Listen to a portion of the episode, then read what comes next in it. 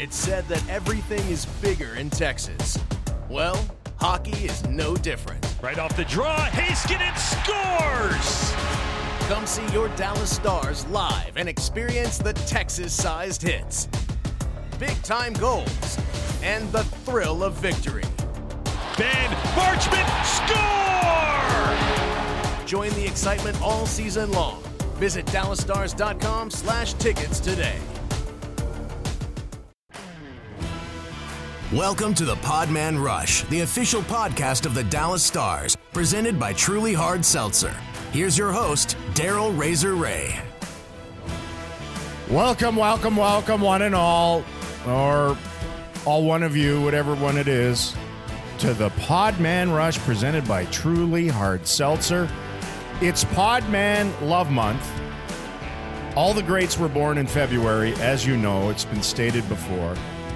And this week, special Podman for you, a three man rush as Brien Rea from Stars Live on Bally Sports Southwest pops on to pop off with yours truly and the hard seltzer himself, Mike Heika.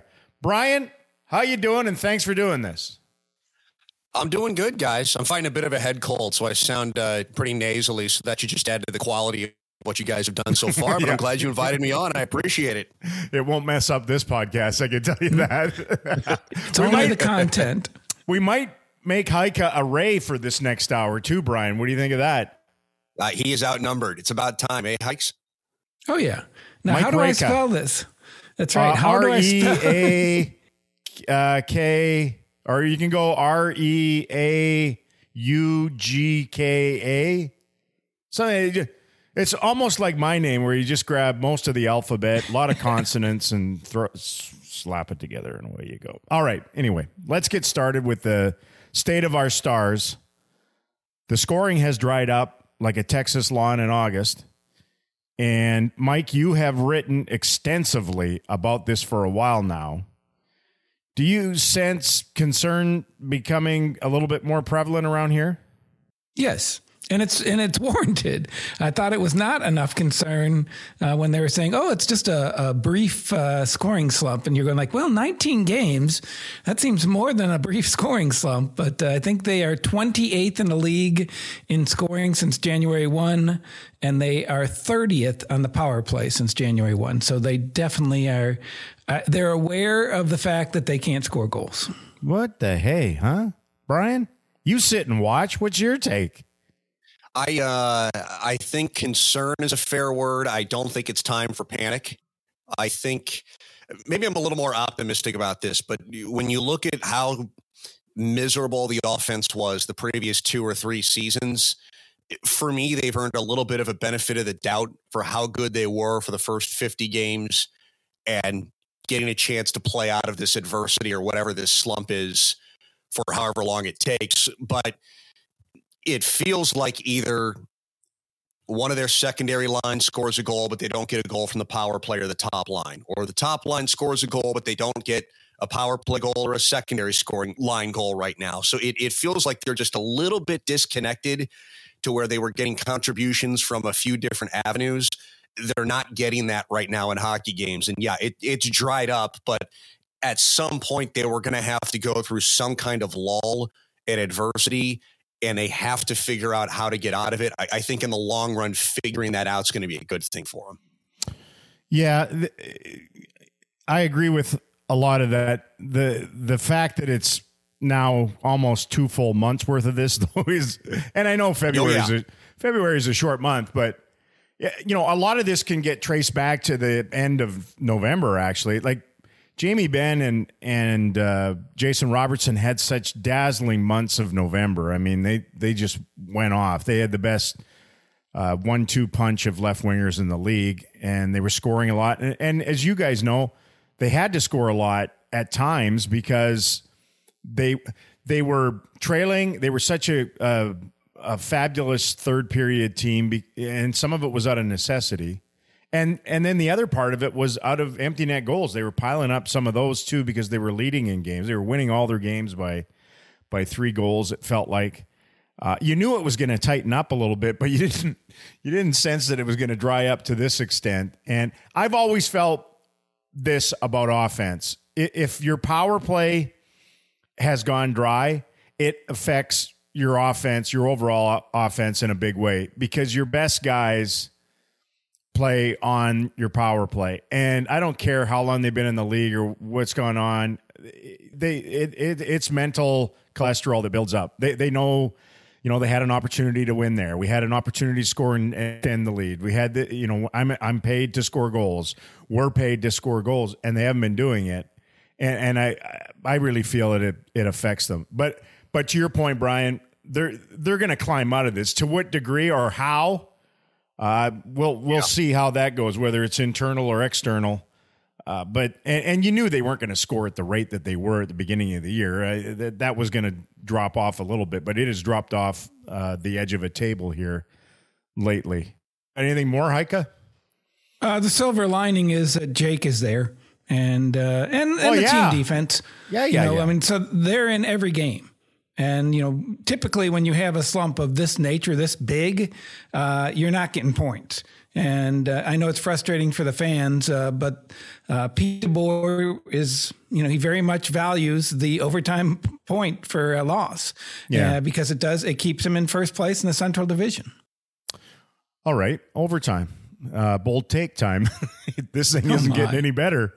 It, if you could do style points, maybe it is a little bit better uh, lately than it had been. Uh, th- this is my take on it. Brian, listen intently to this one and see whether you enjoy this. it doesn't matter, but it does matter, but it's in actuality really good. Their record in overtime. Can you follow me? Hmm. Do you hear me? No. Okay, well, look, there is no three on three in the playoffs, nor shootouts, right? There's your, it doesn't matter. Mentally, they are losses and and that can cause the gray matter to spin. That's where it does matter. But it's in actuality really good because they get points for losing. You just mentioned it, Mike. Yeah. Points for losing. Like we did that number last game. Like it's stunning. So they lose in regulation against Columbus, which they shouldn't have, but they did. So they now have 15 losses this season where they have no points whatsoever. They have 12 losses in which they earned 12 points. Almost half their losses they've they've at least earned a point in. Like that is mind-boggling. For I, I'm sure a lot of people, they're like, "What?" And you're like, "Yeah, that's the case." So you guys, go ahead, Brian. What is your take on this overtime situation?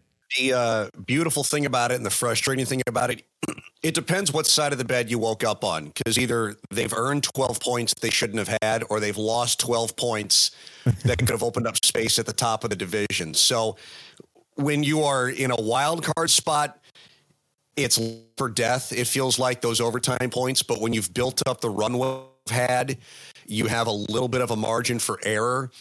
But the strange thing for me is You've got Winnipeg nipping right at your heels, and you've got Colorado getting healthy, who has now climbed into the third spot. So if you don't find a way to hold on to that top spot, your reward for finishing second in the in the division yeah. is probably going to be the defending Stanley Cup champions. Yeah. So, you know, Razor, I like the way you phrased it. It, it is a little it, it well, to quote Heika, it is interesting, but yeah, one day, one day it's one day it's good, one day it's bad. It doesn't matter because three on three doesn't dictate the playoffs. But you look at the different scenarios that could happen to you because of points you left on the table or points you ended up earning that maybe you shouldn't have earned. And it's almost whichever way it falls. You don't know if it's good or bad yet. You have to see how it finishes before you determine if it made or break your uh, your season. Yeah. I mean, look at last year. They they were phenomenal in it. Probably the reason they got in the playoffs. Did it help at all in the playoffs? No, because there is no three on three or shootouts. They'd have loved to have gone to three on three in game seven in Calgary. yes, they would have. That probably would have been a better avenue. Uh, speaking of game numbers, games 40 to 60 reveal what kind of team you really are. That That's an old, crotchety, grizzled hockey man maxim in the NHL Not sure how it's actually bared out in the oddity of recent seasons. I mean, we've had some funky campaigns with COVID and what have you. So the Stars will hit the game 60 mark uh, when they host Vancouver. I think it's right at the end of the month. They host Vancouver. And uh, that's what, a week from today is the end of the month. Yep. Uh, so if you're going to look at this this little 40 to 60 thing, right now there's 7 5 and 6 since game 40. They're a telephone prefix. 756. they are 7 5 and 6. So then back to what you guys were just talking about. They could be 13 and 5. They could also be 5 and 13 by that math. Right? So Yeah. uh look, games 50 to 65. We're doing a lot of numbers and breaking down this schedule here right now. Woo, humdiga. Uh, games 50 to 65. Those 15 games in there, kind of dog dayish, are they not? It's kind of when it's like, all right, the all star break's over and we're back. Some teams, I think reality's starting to set in a little on them. We're not going to be a playoff team. Other ones are wondering what's going to happen at the deadline. Some others are just like, oh my God, we're plod forward. Let's get back or down to the final 20. And then I think individuals start waking up again and down to the 15, and you're getting ready for whatever you're getting ready for. So go ahead. I mean, uh, I, I've said my I've said my piece on on 40 to 60. I don't think it's revealed much at all other than 756. Uh, it's not 555, it's 756 28 25 something like that. I don't know. What do you think? Hikes, what do you got? Um, I- I've been very interested in the uh, competition level. So you're playing some of the best teams in hockey and you're taking them to overtime. And that's got to be a great thing. But then once you get to overtime, does it matter that a couple of those It's not games the you game. lost? It's not the It's game. not. I agree. But again, There is go. there a competition level at three on three where you're like, okay, we did not execute, we did not dig in. They did. Hmm. Uh, it, one of the things, and I don't know why this gets under my skin. People have mentioned uh, when Boston wins or Tampa wins or you know whoever wins, uh, that's what good teams do. And you're like, okay, so then what are you? Yeah, but Anaheim wins. Come on, please. True, they did, and and uh, Columbus won. So um, they, I don't know. It's they've done a great job of competing with really good teams. Uh, that Boston game, uh, and Boston went on to just trounce a couple teams after the Stars, uh, but they shouldn't have been in it, and they found a way to be in it. Uh, and that to me is a great sign. And I guess I'm instead of looking at all 20 games, I'm trying to pick different you know situations where they were. Yeah, you're cherry So- picking, Mike. Am That's what you're cherry doing. picking. You know, I try to try to uh, mold these to fit my whim. Oh, okay. And, uh, Curated. I like it. I cur- Go yeah. ahead. Continue. so I, I like the fact that they really are close. Uh, but now they need to find a way to get over the top. And that's the playoffs to me. Like, you know, most of the series swing on one play or one game or one overtime. And so I, I worry they're not, you know, in a place where they're going to be the team that wins that one play or one game or one overtime. Hmm. I might be hmm. too much of an optimist right now just because of how refreshing some of the games have been to watch this season compared to previous years. But I- I compartmentalize things a little bit. You know, Razor, you're talking about games 40 to 60. Wyatt Johnston doesn't look like he's hit the rookie wall, which normally happens in that window. And I'm going to put Ty Dellandrea in that category as well, because even though he's not a rookie, it's sort of been a staggered entrance into his NHL tenure, but he, he hasn't really broken from his role or, or hit a wall in what he does really well in this game, 40 to 60. So I look at that underlying depth of forwards and they continue to make their contributions. We're talking about the offense drying up at the start of things here. I- The top line is the top line. There's enough of a sample size that even if they cooled off from games 40 to 60, I- still have plenty of faith in what they can do when it's crunch time. The thing that remains to be seen for me is Mason Marchment. We've documented the lack of offense and how it's dried up for him. Tyler Seguin, I think, is the same. Jamie Benn's been fairly consistent playing with Wyatt Johnston. There's a few question marks that I still think could tilt either way, even though we're in this game 40 to 60 bracket that could determine winning a playoff series against a, a, top level team or losing in overtime to a top level team like Boston. And you know, like like Hike said, they're they are right there, but you kind of have that elite and the stars maybe are right there at six or seven, just on the outside of the bubble looking in, because they haven't figured out how to take that next step and land that last punch against an elite team. They get they get to the 15th round, but they don't get it to the finish line. All right. Well, uh, a perfect lead into the next uh, section of this thing, and that would be the trade deadline is nigh. on a Finnish razor boy scale of pieni to Iso, how big a splash do you think general manager Jim Nill is going to make when it is all said and done? Uh, because I, I would agree with a lot of what you said, Brian. Uh, obviously, they they've proven now, almost 60 games in, where they're at. It's, it's not like they're bouncing around or skipping along at the bubble where they've been a lot in recent years. Uh, they're up top. Uh, but what does it take? Is there something internal or do they need something external in order to move themselves firmly up into that top five and, and the ultimate goal of coming out of the Western Conference and – and playing for the Stanley Cup and, and winning another one. So, uh, Heika? Yo. What do you think? Uh, I think a lot of talk uh, about some guy in Chicago right now.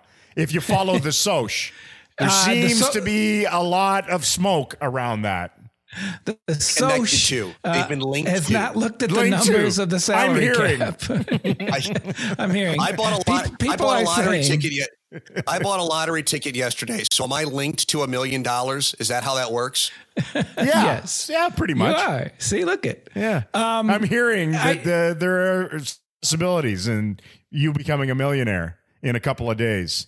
Well, People the million saying, comes into play here in that I don't think the Stars have the money to go get whoever, Patrick Kane or, you know, any of the big You fish. say that, but man, you can move this stuff around. Well, one, you got to draw on another team. Yeah, uh, find partners find partners. But two, to do that, you got to give up draft picks or yeah. prospects. Yeah. And I don't think, That's I mean, currency, Jim Nill's man. history is, yeah, Jim Nill's history is he does not want to do that. So, in my opinion, the, the, people to look at are guys that make $3 million because that's what Denis Gurianov makes. So if you can trade away Denis Gurianov's 2.9 million, what other player could you get for around $3 million that could help you be a better team? Uh, and I think there are some candidates out there. Uh, the biggest question I have is I keep hearing that they're looking at defensemen, which, um, you know, that's something Jim Nill likes to do a lot of, uh, but I'm not exactly sure that's the area where they need the most help. Brian? I will fully admit that I am a rabbit hole nerd when it comes to these discussions. have at it. Um, so, yeah, no, it. I, I, agree with Hikes. I do think the economics of things limit what the Stars can do. I, I don't think they have the draft capital, and I don't think Jim Nill is willing to part with the prospect capital that teams are going to want to pick up, say, a, a Patrick Kane or, or a top six winger. I, I think they're looking more of a middle six or a top nine or a, a, a depth defenseman, a, a third pair defenseman. And so there's a little bit of risk that comes with that. So name that jump out to me, you know, Gustav is Nyquist it Patrick Kane? in Columbus. Is Patrick Kane on your lips? I, I, do not have the stars linked to Patrick Kane. They can like just social media. leave him here on Wednesday. It'll be perfect. That's right. right. Yes. Yeah. Just just have him walk across the hall yes. of the other locker room. It's seen perfect, that before. Right? but but you know, players like Gustav Nyquist in Columbus or, or Duclair in Florida, they're damaged goods right now because of the injury situation, but that lowers a cost, you know, and, and they could fit that mold a little bit. Um, somebody like Nick Bonino in San Jose or Adam Henrique in Anaheim, although he's not on an expiring contract, those are what I would consider top nine or middle six forwards that the economics make a little more sense for what the Stars could do. Um, Ivan Barbashev, I think, might be a bidding war because he seems to be a sexy name on social media. And then for, you know, a bottom pair defenseman. Jim Nill loves his defensive depth. We, we've seen that in seasons past. So, you know, past behavior can be a good indicator of future behavior. It's just, can they do one move? Can they do two moves? Which one of the two moves carries more priority? That That's going to be uh, the wrinkle to see. But the, the economics, I do think, tie things up a bit for just how ambitious stars could become at the uh, trade deadline. This has been like being on Twitter. This has been awesome, Brian. I don't even have to check my. I don't have to scroll anymore. I've got them all in there. Adam Henrique is an interesting name. I, have always liked him as a player. He's a good player. Scores. I know maybe he hasn't this year. I don't know. Whatever's gone on out there, it's got to be a tough. You know, there in Chicago, like it's tough on veteran players when you're just losing and losing and losing. But if you look at his past, he's scored a lot of goals at the right time and the right kind of goals and game winning goals and those types of things. I, I like those shiny toys.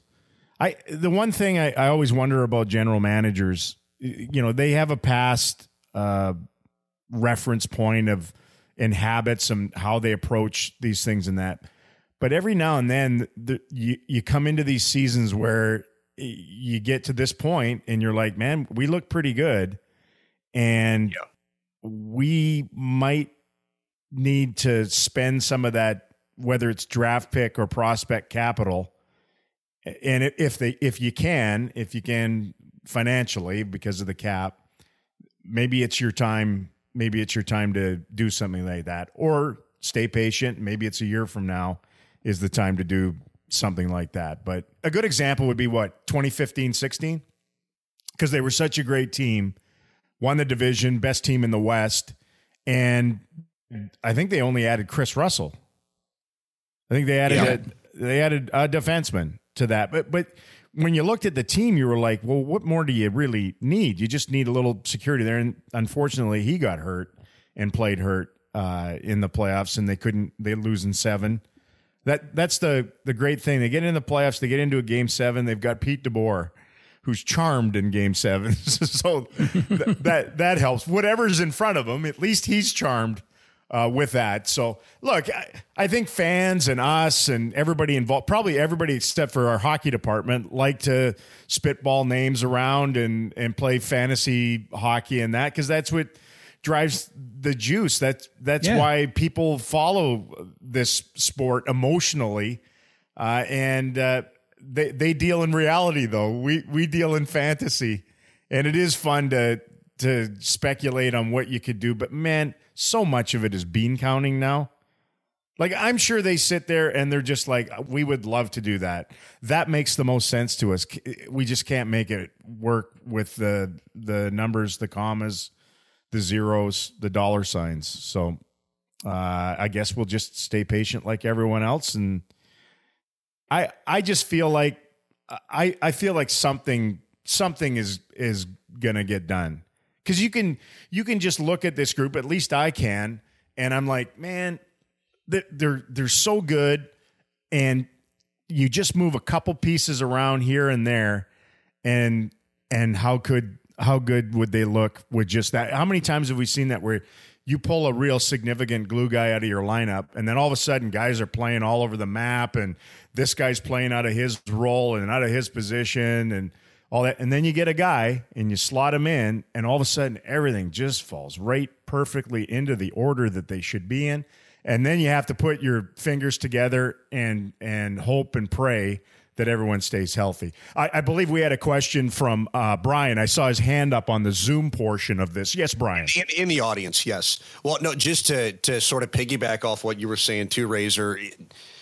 I, I think Jim Nill in particular, he loves resumes. So it, it's one thing to find a player that could fit in certain spots, but also what is the resume of that player? Do they have playoff experience and know some of those intangibles? And then the the bean counting you know, I, we know about Stankoven and Bourque and, and, and Harley and how untouchable are those players? Because after this season, Roope Hintz has an extension that kicks in that's going to eat into whatever salary cap space could develop. So I, I feel like there's that wrinkle next season that has possibly a lingering effect on what they could and can't do at the deadline. And and then lastly, the market changes 48 hours before the actual deadline. Everybody wants everything right now for their guy. But when it's two days away and you have the the risk of losing something Oh, for yeah. nothing, then maybe It's the like we got to get something. We're going to lose them for nothing. Yes. So Yes. Of course, everybody wants a first and a, and a prospect for their guy. Well, what do you want when it's crunch time? Uh, from the star standpoint, I just think trade deadline can help your team. I mean, not just on the ice, but the the injection of whatever the front office saying, we believe in you guys. We are going to give you this person, and we think that he might help you get to the Stanley Cup final. Yeah, or, that's a good point. or Win the whole thing, and and uh, during these dog days, as we talk about, that you know, it sure feels like they need something. They need a boost of some kind. Yeah, you just you you wonder what is rumbling through the minds. I can remember them from years past, and depending on which side you were on, uh, I've I've been in rooms where we weren't very good, and you knew guys were leaving, and and then there's the there's the um, anticipation, especially amongst veteran guys on teams that know that they're pretty good, and and they're like, man, if we could do that, if we could do that, I wonder how much conversation goes on anymore between uh, leadership players and and management. There's a lot between coaches and and players. I I wonder whether it's. I would think they. I'm not. not I'm not going to say that they that they uh, poll the room or anything before they're going to do anything, but it, I think it's nice to. Yeah, if a guy's got a little background on a guy and and that, of course they they do that. Uh, I, I'm not as I'm not as into the deadline thing as as probably you are, Brian, and Mike has to be. I think you enjoy it too, don't you, Mike? I do. Um, I, I find it frustrating because of the the payroll. Yeah, Um, you know, back in the day, it was great you- back in the day, Oh was my! it not? Do you remember what Detroit did in '99? Detroit. Oh my God! Do you remember what the Rangers did? Well, but I'm saying in '99, when the Stars had the best record in hockey, Detroit adds Wendel Clark, Chris Chelios, and Bill Ranford. The Stars have no chance. And you know that, that those were the days where it really you thought, okay, well, we're going to change our team right here. And the Stars added, I don't even remember who they added, uh, uh, a depth defenseman. Uh, who was that? The guy from the Rangers, and and then Doug a depth Lidster. forward. Yeah, Doug Lidster and a depth forward, and that was, and and you thought the Stars are going to get killed, and it weren't. You know, worked out that they had I plenty in in the ca- camp already. that. Don't put words in did- my mouth. I did think that.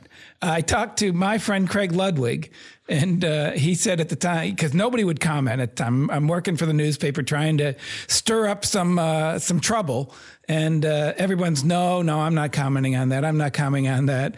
And Ludwig goes. It's Chris Chelios. Do people not understand how good Chris Chelios is? And it was funny at the time because, you know, I'm like, yeah, he's pretty good. I think he had a couple of Norris trophies in there.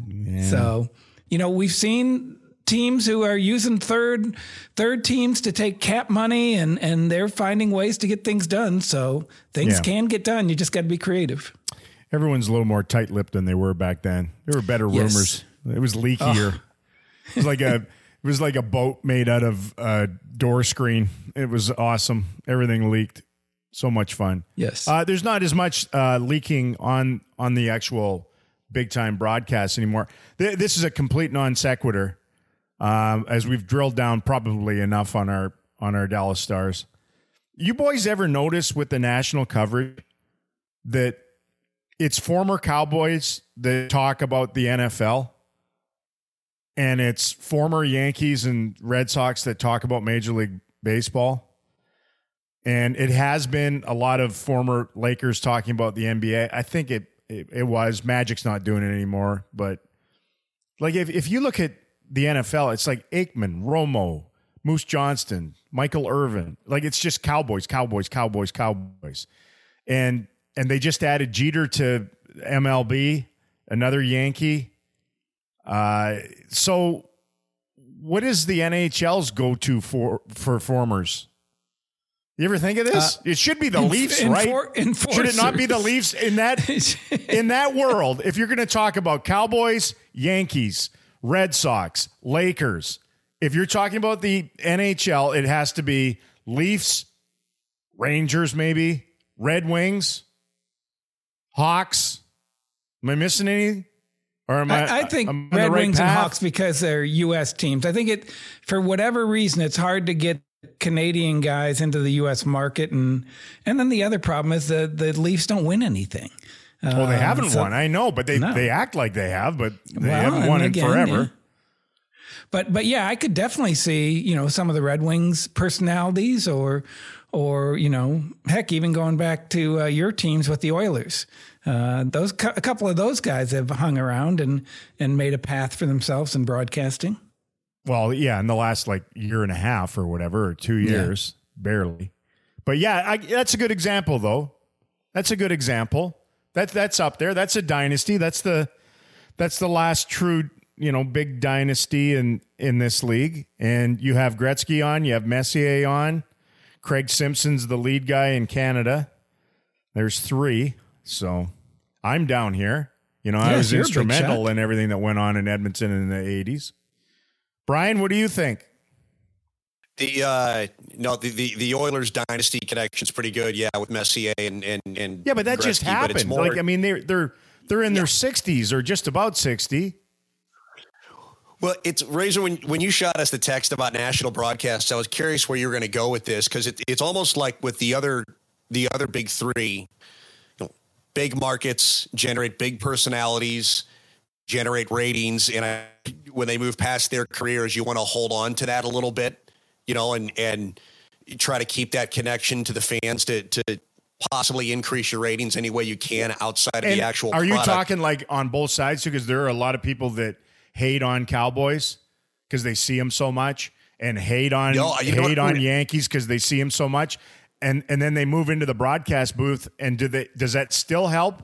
You When you what? have some that love them and some that hate them, No, I, I didn't even think of it that way. But when you mentioned all the Yankees and Red Sox, I mean, the whole reason in ESPN shows 25 Yankees Red Sox games Yeah. year is because the ratings go up Sure. for them, regardless of the situation. So you might as well keep the Yankees Red Sox connection to try and feed into those ratings. I, I look at it the opposite way with hockey. The biggest complaint is there's always there's no personalities in hockey. So why, where are you going to pull your big media personality from for your national broadcast? It's it's Bissonnette maybe on TNT right now because of what he's done with his podcast. That he he's brought a little bit of a personality or a humor to it as compared to maybe previous national broadcast panels or desks that we've seen in the last you know five to ten years. Yeah, I mean he's and, and he, he's done phenomenal. But it, that that that's like the kicker in in media right now who's taking over everything. You know, it's the sort of the he was a great kicker. Uh, I don't know. It just it struck me. I think it, It's weird. It was probably when Jeter came walking out there at the Super Bowl. I was like, man, another Yankee is moving into that there, and there. I mean, there were great Red Wings teams. Is anybody from those Red Wings teams in broadcasting? Chelios. I don't think, huh?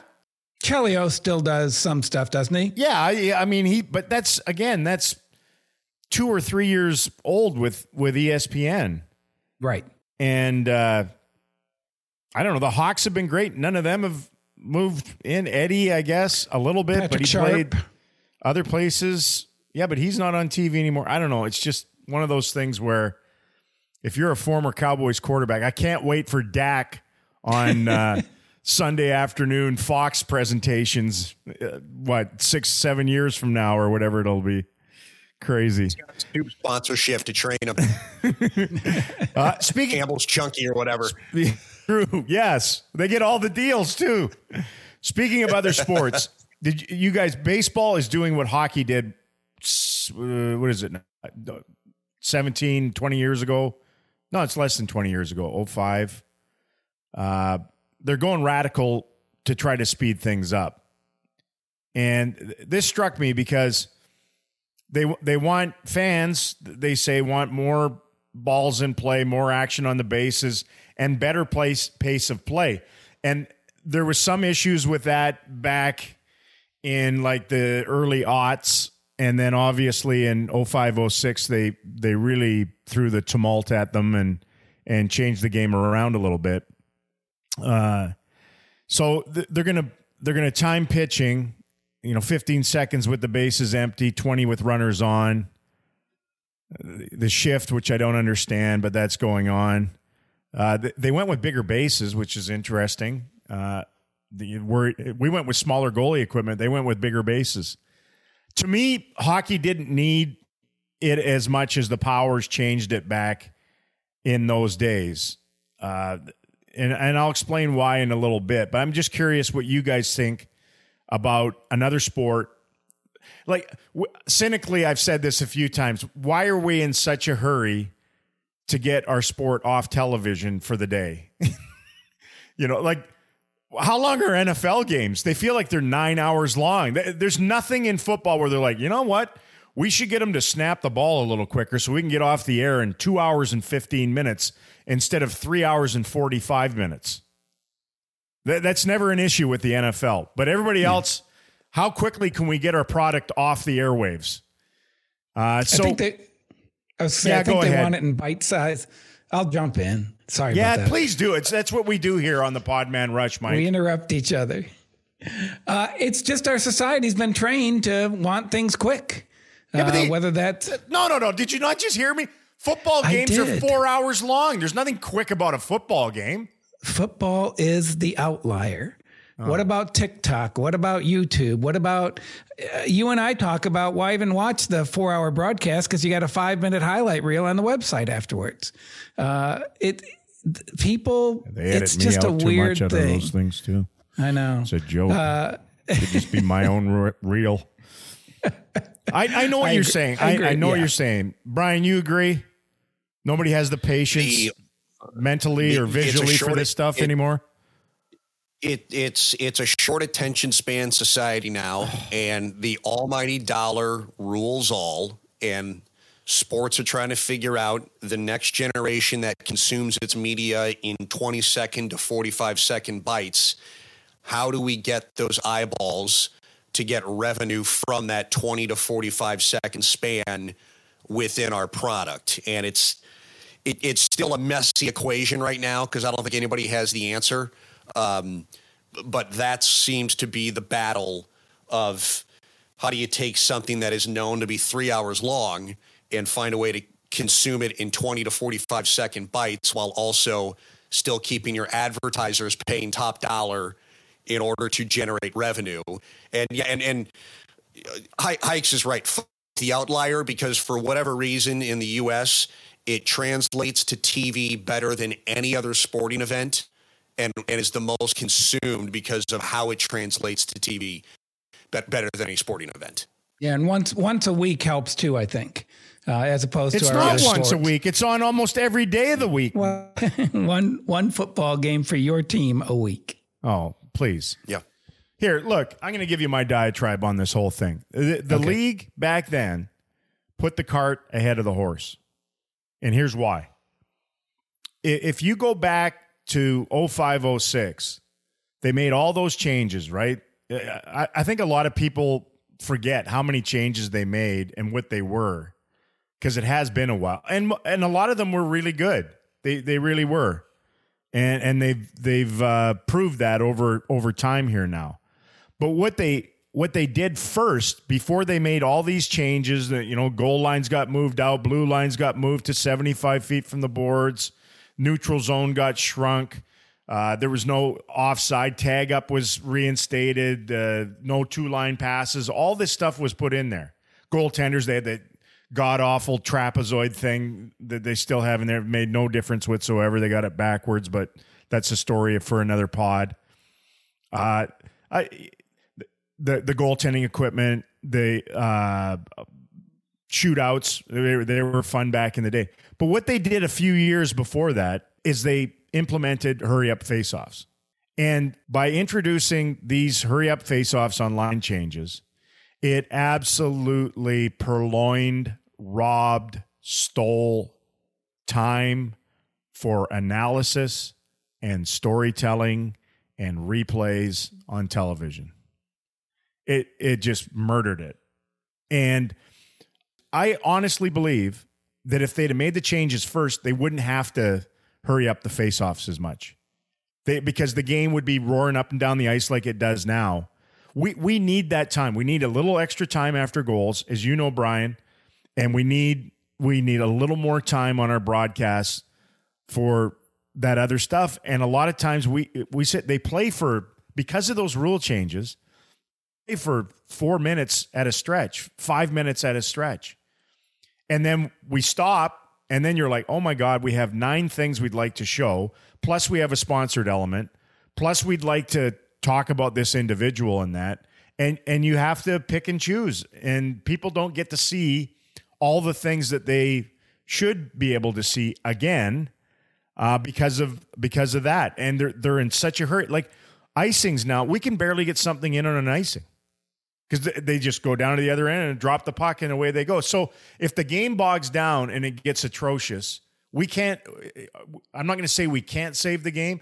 They've made it very difficult for us to save the game with other stuff because there's no room to put the other stuff in there. And so you're probably sitting there right now, Brian, and you're like, well, yeah, all that good stuff comes after the game with me and Sevi. we get to do all that stuff or in between periods. The game's going on, it's racing up and down. Hold it. Let's just slow it down here. Let's let's stop. Let's circle guys. Let's do all kinds of analysis. Let's tell a few stories. Let's do it all. And you're absolutely right with that. Within the framework of the 60 minutes of of actual game time to do uh, what we once did. I mean, we used to have 50 seconds on every whistle. You can get a lot done in 50 seconds. You can't in 18. Done. Uh, what did Tony? What did Tony Soprano say? Uh, that sounds like a YP to me. A what? YP is your problem, not my problem. that's, Sounds that's like exactly- a YP, not hey, an I'll Tell you, I'll tell you this. So John Davidson was a phenomenal broadcaster. Uh, Yeah. you know, he worked for MSG with the Rangers and all the national stuff back in the day. He's the president of the Columbus Blue Jackets now. I remember talking to JD when this stuff came in. And I was just like, how in hell are we going to be able to do this and that? And he was very matter of fact. And he's like, just going to have to edit yourself and reinvent how you do it. Okay, big boy, we'll see you. that was it. Thanks again. Okay, Um, perfect. I was waiting there. I was like, oh my god, he's going to give me a nice little uh, lecture on on. But you might want to try this or this. Oh, you're going to have to just reinvent yourself. And okay, big boy, see you later. Off we went. anyway, that is that. I don't know, Brian. Am I right? Am I right or not? you you actually those those were actually really fair points and I, I never thought of it that way because when I mentioned earlier talking about national broadcasts, one of hockey's complaints is there's not enough personality or or showcasing the individual. Well, that's an opportunity to showcase the personality or the individual when you have extra time to put a video package like that together.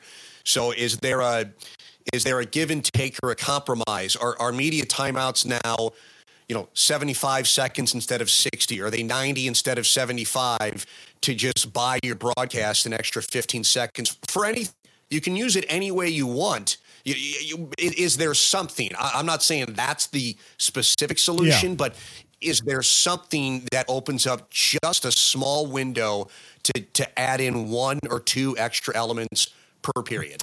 Yeah, I we've we've argued and lobbied for just a little extra time after the most important thing that happens in your games. That's goals. We just want a little more Yeah. time to celebrate what happened and show what happened, explain how and why it happened, and show the guy and celebrate him. Nope, they want to drop the puck at center ice and get going again.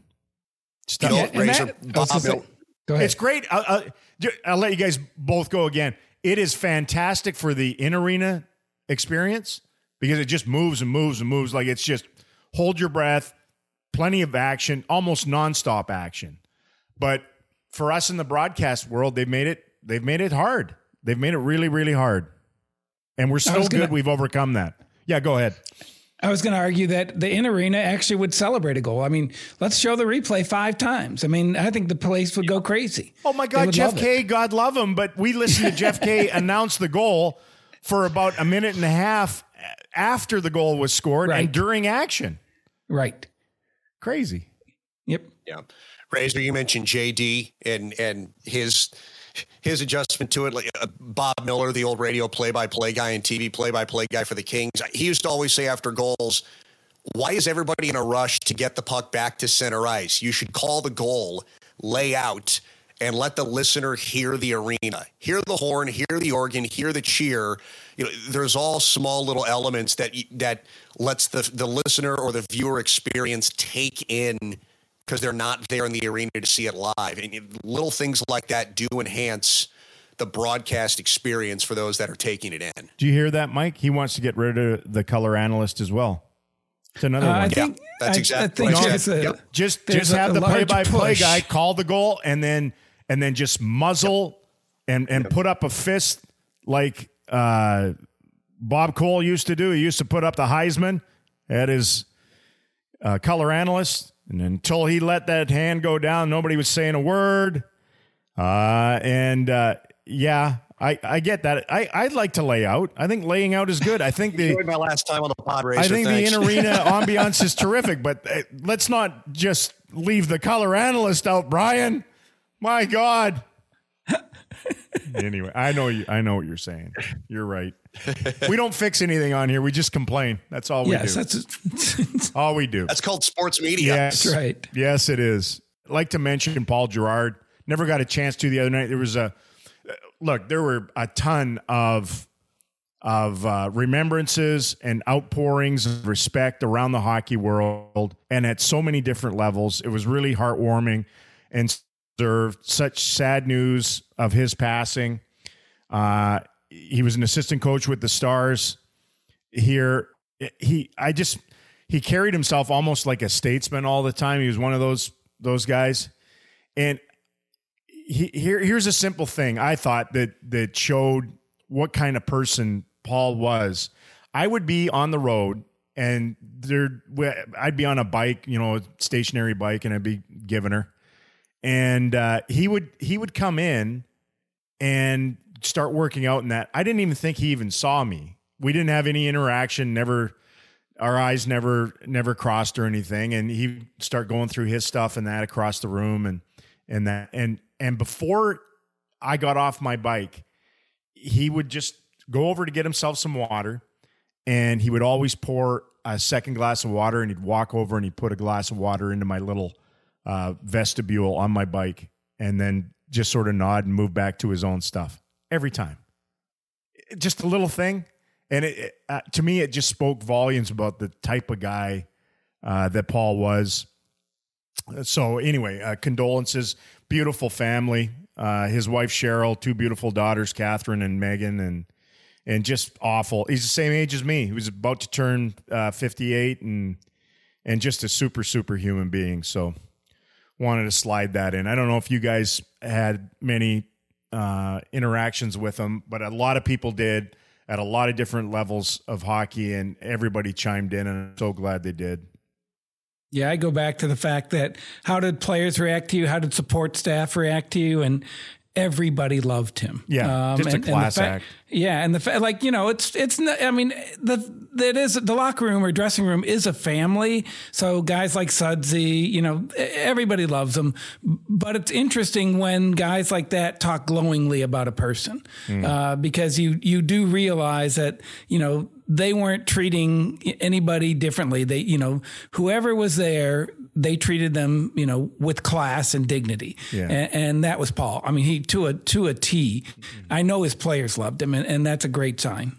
Yep, indeed. I never I never knew Paul personally. I only knew him as an opposing assistant coach in the American League. And some of the players we had with the Texas Stars knew Paul when he was an assistant coach with the American League Stars. And so just seeing their interaction with them and, and hearing some of their stories, it's hockey, hockey's a small world and, and, you know, there's still maybe a great deal of boundary from the American League life to the NHL life. But, but even sometimes a little bit of the the foxhole mentality or the trench mentality when you're when you're slugging it through the minors and, and some of the experiences those guys had. Yet you can see, as you said, Mike, there's a certain respect level that occurs between people in different roles, and and I just sort of witnessed it from a distance with some of the uh, American League players, and Paul as an opposing assistant coach. Yeah, he cared about people, cared about his players, and it, it showed, and and uh, it was appreciated and remembered, and and he'll be remembered forever fondly. Just so sad that we lost him at such a, a young age with so much more to give. So anyway, uh, Brian, thanks for joining and regurgitating your knowledge here on the Podman Rush, presented by Truly Hard Seltzer. How was it? a blast, guys. Scrambly? Thanks as always. Huh? Huh? Huh? Has it been has it been everything you dreamed of? Always. Yeah, Yeah. So. You know, a little President's Day hangout? Sure. Yeah. What more did you want to do on President's Day than come into this little venue with Mike and myself? Mike, you need to get us some scoops. Okay, that's your job. We my job is to present the game and apparently shut up after goals. And Brian's job is to host and and carve out and explain and and uh, entertain and, and titillate before the game even begins to when the game stops in between to long after it has ended. And uh, that's one of the most important roles going. But but he's he's a presenter. I'm a presenter. You're a scooper we need scoops from you okay? I'll see what I can do. all right. And all of you out there remember as chet once told us all the field mouse is fast but the owl sees at night. Hit stop tom. Toodaloo everybody. You've been listening to the Podman Rush with Daryl Razor Reaugh, presented by Truly Hard Seltzer, an official production of the Dallas Stars. To stay up to date on all things Stars, visit DallasStars.com or download the official Dallas Stars app today. it's a great big enormous bag of air Ben shoots, rebound, score! Stars fans, make DallasStars.com your only place for team news from veteran beat reporter Mike Heika, exclusive behind the scenes content, highlights, and more. Good save. Was it ever? What a shot. Plus, DallasStars.com is your one stop shop to purchase verified tickets. Cheer on your favorite team all season long. Get in the game and visit DallasStars.com today. It's a walk-off winner.